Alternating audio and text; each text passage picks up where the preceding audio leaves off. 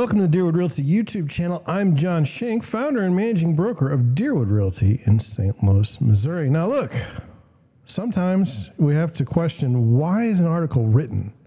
What's the purpose? Is it to inform? Is it propaganda? What what is it? Why why is this article being shown to us today? Um, and I've got this article today, and I, I don't exactly know what the point of it is. Is it to hoodwink people who don't know anything about development? I don't know. It's very fascinating. Uh, we're going to talk about something that, uh, you know, it's odd to me. Here's I'm going to put the premise up front. It's basically talking about development. Okay. Now, what it is you develop it and, and how you develop is is you know up to you. So let's get to it, and then we'll just kind of go over what you think and what I think, and, and see where that leads us. It says turning a tiny fraction of America's dead strip malls into housing could create 700,000 new apartments. All right. And you see see the problem here. Like building 700,000 new apartments would get you 700,000 uh, new apartments like if you just built them, right? Right? The, the challenge is is how are we going to build them and what land are we going to use? And then it gets into this, well, I guess we could use old strip malls. You could, I guess. But you I mean, it doesn't have to be. So let's let's let's read into this. Okay, it says you've likely heard the U.S. is in the midst of a retail apocalypse. The rise of e-commerce has pushed big box stores into bankruptcy and helped create zombie malls across the country. It doesn't look like the trend will reverse itself anytime soon. Well, why would that be though? Like, why are we in the midst of a retail apocalypse? The rise of e-commerce or like physical shopping centers kind of got run down and people kind of didn't want to go anymore. Like the malls of the 50s are over. Maybe that's what it is. Maybe it's I mean, I'm sure e-commerce has a lot to do with it, but if when's the last time you've been to a mall? It's like a dying time piece. It's it's depressing. Like you when you want to buy something, you want to be happy you bought it, not depressed. It says at the same time, Communities across the country are facing housing affordability crisis driven by the shortage of homes. Well, if you believe that, and as we've talked, I don't think that's the case. There's not a shortage of homes. There's plenty of investors that swoop up and buy homes every single day. Okay? There's a shortage of available housing for people that can afford it because they're being pushed out by all kinds of people, the Airbnb, Airbnb crowd. Um, so I don't, I don't, I just, I reject this. I reject this on its face. Urban planners and developers across the country are pushing a fix for both, converting strip malls into housing. And so, just so you understand, I, I have no problem with development. I think it's fantastic. But if you've got a big piece of land, like let's look in St. Louis, uh, there's, there's, a, there's a series on the Jamestown Mall, and, and what a failure that ended up being. Okay, they still haven't gotten it torn down yet, and it's been years. All right? That's a big piece of property if if housing is so bad, why hasn't that been developed here in St. Louis? Okay. Why hasn't it been developed? It hasn't been developed because there's been no financial incentive to do so. Maybe some crony cronyism, but but who knows? It says if just 10% of vacant strip malls best suited for redevelopment were turned into housing, it could create more than 700,000 homes, a new report from housing nonprofit enterprise community partners found. Okay, so now we're into the nonprofits, which uh, if if you haven't by now, you should probably be skeptical of nonprofits and any non-governmental organization. Like that's just the way it should be at this point. Skeptical. But think about it. If just 10% of vacant strip malls best suited for redevelopment were turned into housing. Okay, so what about the other 90% that aren't best suited for redevelopment? What about those? Like that's that's my issue with this article in general. It's like, look, if you find a piece of property in an area of high demand, build housing. Okay? If that's if that's the highest and best use. You don't need to sell me on an idea of strip malls. Burn burn every strip mall down. I don't care. Okay? But it's not it's it's clearly not a panacea because it hasn't been done. and we'll get into it. It says that estimates uh, that estimate assumes half the new housing would be lower density multifamily housing, half would be medium density multifamily buildings of up to six stories. Okay, so now what you're doing is not really converting, you're not really converting the space. You're tearing down the buildings and building new buildings on the on the on the footprint of that old development. Now, that's that's been development for in, in the United States for like 100 years. That's not new. There's nothing new about that. It says opportunities for brick and mortar retail conversions are everywhere in both cities and suburbs. So then all of a sudden now we're doing conversions, which is different than tearing things down and building them again. Okay. And now you say, John, well, what if you take like South County Mall here in St. Louis and you you tore down half of it, but you left the other half for retail? Wouldn't that be great? Well, is retail going to be supported? I mean, it's a real it's a real issue. Now, in theory, who doesn't want to live right next to a grocery store, right? It'd be so great to just not have to really have a big refrigerator. You just literally get out of your house and you go walk to the grocery store, pick up your groceries for the day, and walk home, right? That seems like a great idea. I, I would like that, right? But then the way we do it here in the United States is like we build these huge developments with thousands of people, and it's like well, at least that's what they're trying to do, and and it, it doesn't it, it it doesn't make retail more interesting, and it doesn't make like single family homes more interesting. It just makes it. It's like it's like the it's like only in America would you do such a thing. It says um, most jurisdictions have at least a couple of dated strip mall properties that are underutilized and could be redeveloped into housing and affordable housing. Oh, wait a minute. Or mixed use developments that have both affordable housing and community serving spaces. Okay, so now we're not building, now we're not worried about housing as much as we're worried about how, uh, affordable housing or mixed use developments that have both affordable housing and community serving spaces. Right now, now we're not just developing for profit, which is why these these why these uh, developments aren't aren't taking off.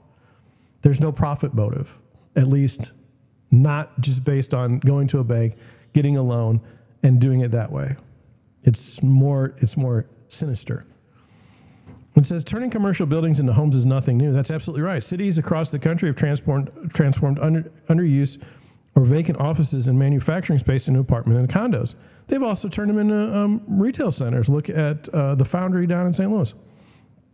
Many are increasingly looking to repurpose offices as workers settle into hybrid or fully remote schedules in the wake of the pandemic which even three years later, YouTube will now demonetize or not demonetize, but they'll, they'll shadow ban this video because I said the word pandemic. Even if it's in the context of real estate, which is absolutely infuriating, but you know, you can help me out by the way by watching the video to the end and subscribing. That would help because I, am getting I'm getting shadow banned for just the silliest of things.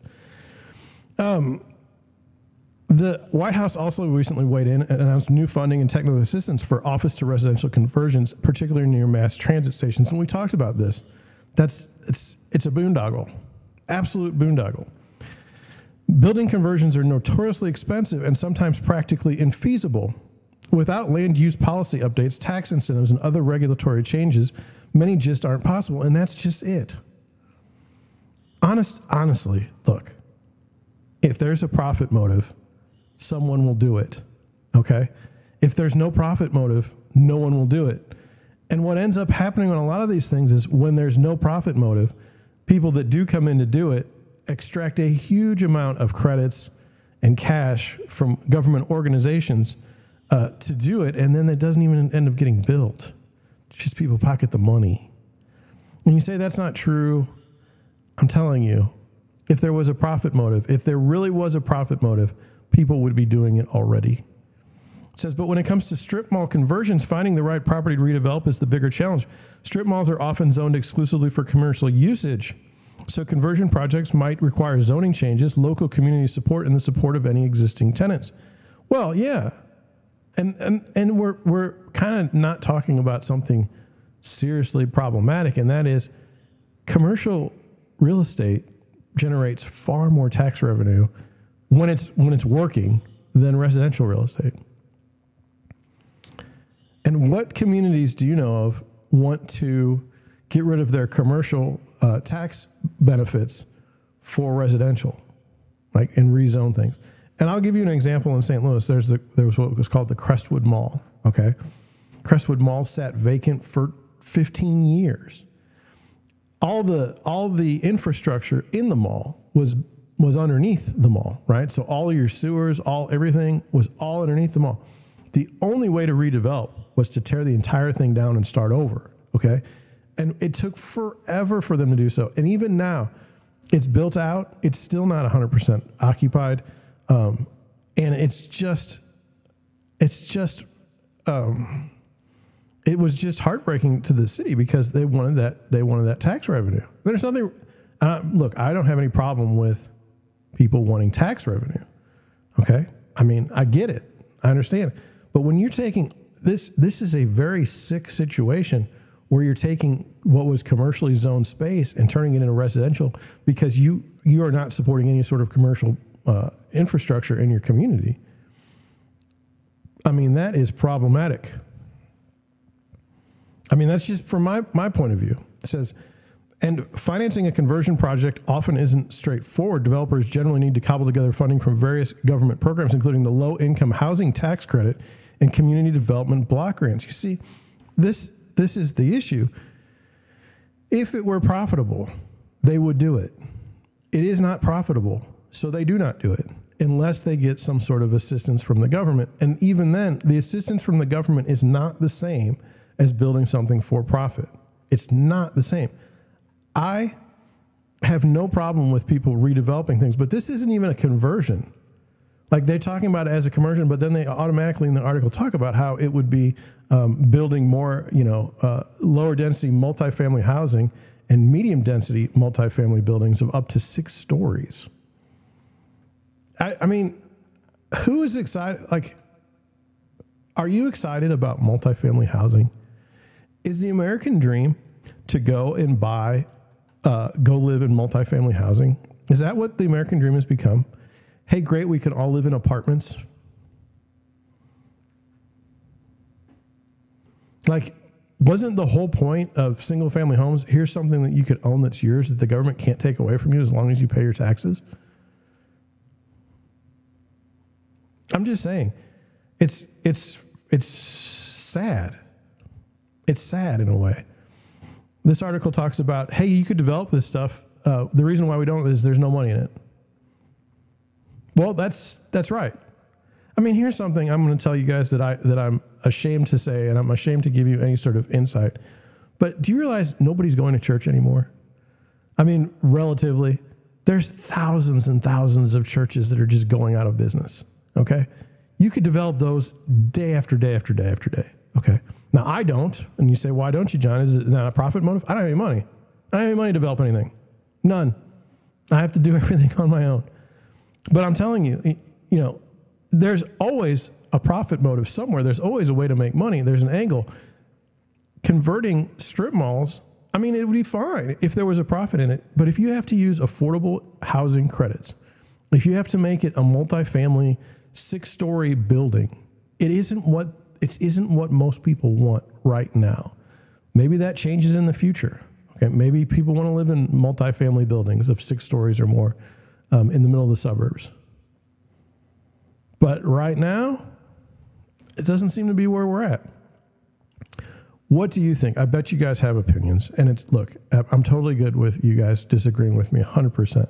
I'm not against the development. I just, I just want you to understand. I'm not, I'm not against any of it.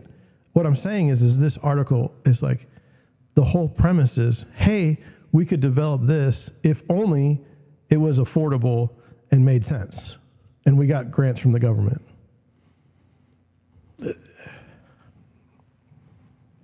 That's kind of where I'm at. Um, that's all I have for today. Thank you for watching. Thank you for listening, and I'll catch you on the next one.